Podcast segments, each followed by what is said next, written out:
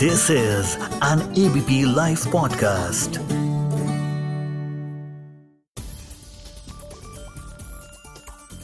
क्या मुसलमानों को ओवैसी जैसा एक कट्टर नेता, एक रेडिकल नेता पसंद है, या फिर मुसलमानों को अपनी पसंद का नेता मिल गया है नमस्कार, मैं हूँ विजय विद्रोही और आप सुन रहे हैं एबीपी लाइव पॉडकास्ट हमारी खास पेशकश न्यूज़ इन डेप्थ में आप सबका स्वागत है। बिहार विधानसभा चुनाव में पाँच सीटें जीतने के बाद हर तरफ़ ए आई एम आई एम के सरपरस्त।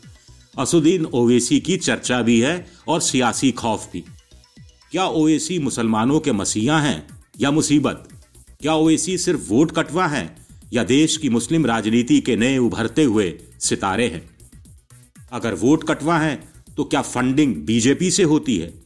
क्या ओवैसी बीजेपी विरोधी मोर्चे का हिस्सा बन सकते हैं? क्या देश को एक राष्ट्रीय मुस्लिम पार्टी की ज़रूरत है?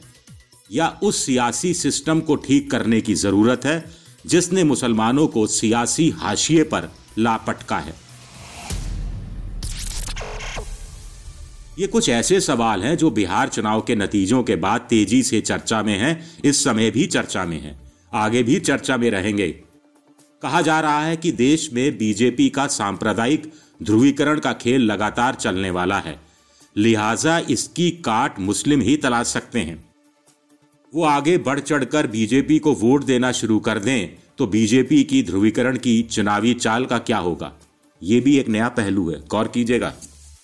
बिहार विधानसभा चुनाव में ओवैसी की पार्टी पाँच सीटें जीतती है। उधर बीजेपी जेडीयू गठबंधन की तरफ़ से नीतीश कुमार मुख्यमंत्री पद की शपथ लेते हैं। तेरह अन्य मंत्रियों के साथ, लेकिन हैरानी की बात है कि सेकुलर नीतीश कुमार के मंत्रिमंडल में एक भी, जी हाँ, एक भी मुस्लिम चेहरा नहीं है। तो इसका क्या मतलब निकाला जाए? बिहार में मेयर के चुनाव में बीजेपी के राष्ट्रीय अध्यक्ष जेपी नड्डा रोड शो करते हैं, अमित शाह रोड शो करते हैं, नवाब कल्चर, निज़ाम कल्चर खत्म करने का दावा करते हैं, योगी आदित्यनाथ हैदराबाद का नाम बदलकर भाग्यनगर करने का वायदा करते हैं। बीजेपी बड़े चेहरों को वहाँ उतारती है। क्या इसे ओवैसी के सियासी विस्तार का डर समझा जाए?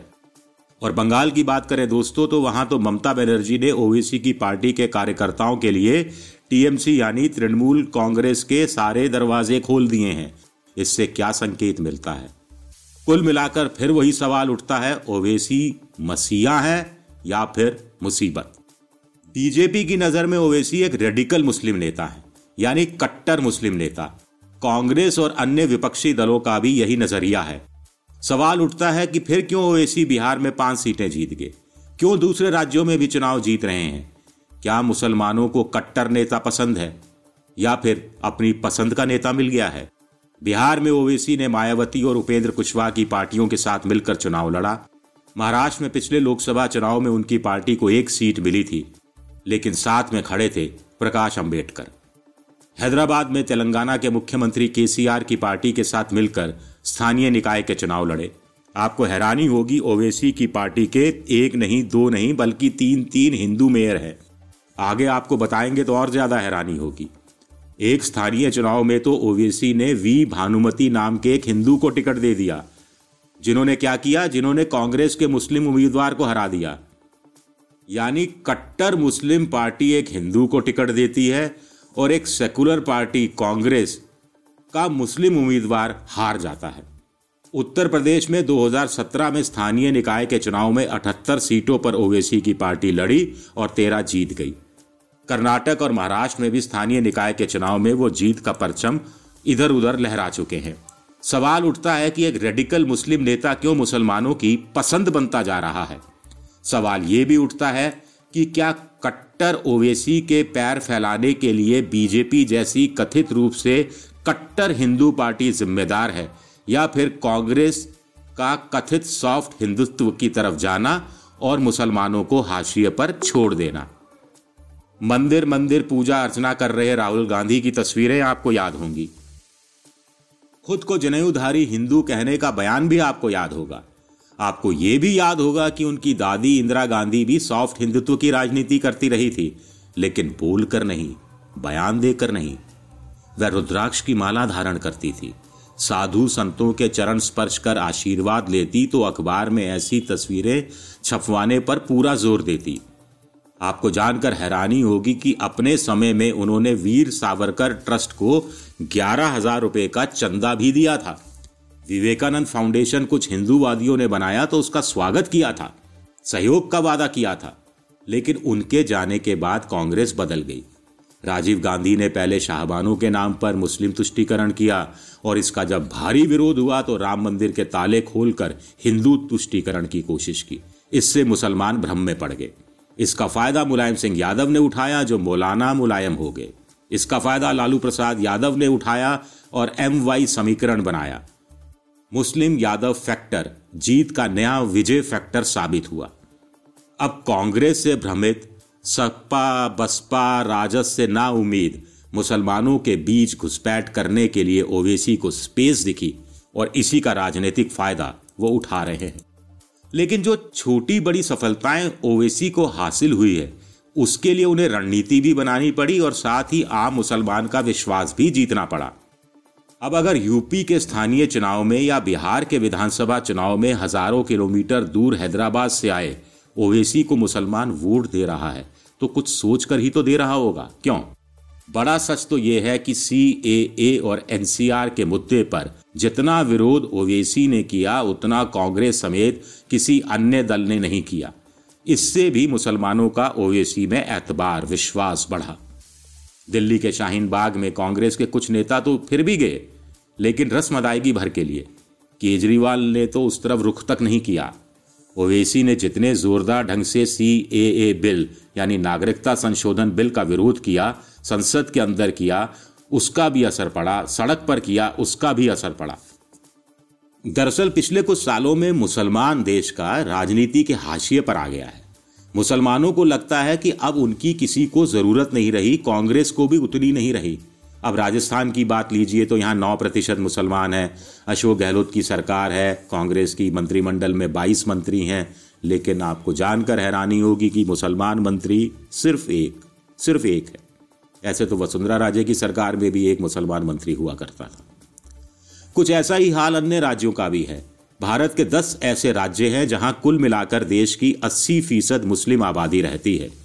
इन राज्यों में मंत्रियों की संख्या दो सौ इक्यासी है, लेकिन सिर्फ़ 16 मंत्री मुसलमान हैं, यानी 5.7 परसेंट वैसे देश के अलग अलग राज्यों के मंत्रिमंडलों में कुल मिलाकर 599 मंत्री हैं, लेकिन इनमें से सिर्फ़ 22 ही मुसलमान हैं। देश के कुल 3976 विधायकों में से सिर्फ़ 233 ही मुसलमान हैं। बीजेपी की गुजरात, असम, कर्नाटक और बिहार में सरकार है, लेकिन आपको जानकर हैरानी होगी कि एक भी मंत्री मुसलमान नहीं है। वैसे भी पूरे देश में मुसलमान विधायक बीजेपी का एक है, वो भी असम की एक सीट से। अमीनुल नाम है शायद उनका। यूपी की योगी सरकार में चौवन मंत्री हैं, लेकिन वहाँ सिर्फ़ एक मुसलमान मंत्री है। अल्पसंख्यक मामलों के मंत्री के रूप में मोहसिन रजा, लेकिन वो भी एमएलसी हैं। एमएलए नहीं है। बीजेपी ने तो लोकसभा और विधानसभा के चुनाव में मुसलमानों को टिकट देना ही बंद कर दिया है। बीजेपी का साफ़ संकेत है कि जब मुसलमान उसे वोट देता ही नहीं तो पॉलिटिकल पावर में उसकी हिस्सेदारी भी क्यों होनी चाहिए? साफ़ है कि हमें वोट दो, हम राजनीतिक ताकत देंगे। फिर से सुनिएगा। साफ़ है कि हमें आप वोट दीजिए, हम आपको राजनीतिक ताकत देंगे। ये संदेश है मुसलमानों के लिए।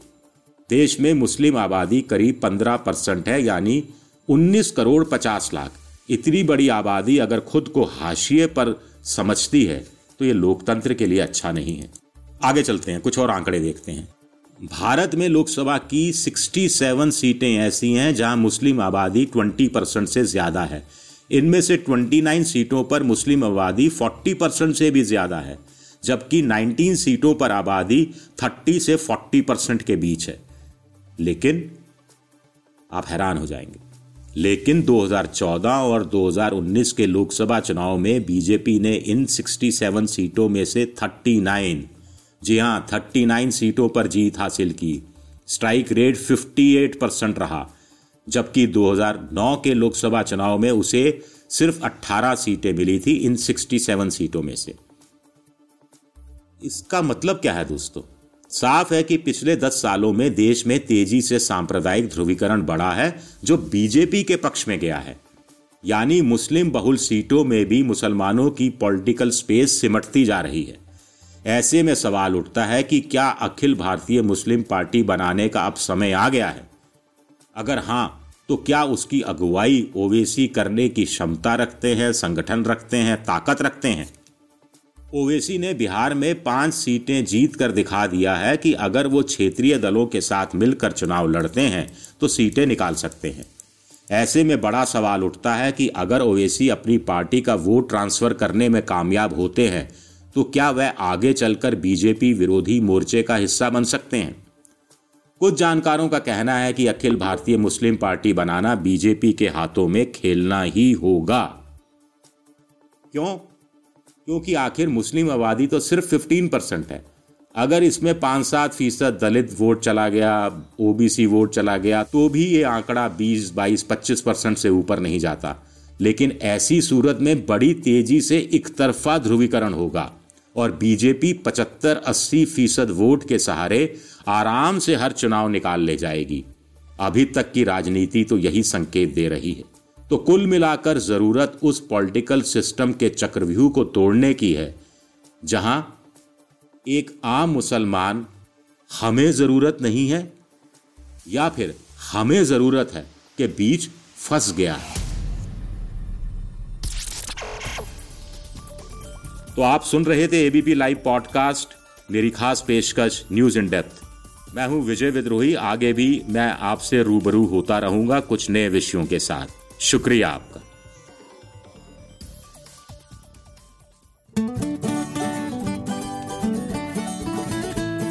This is an ABP live podcast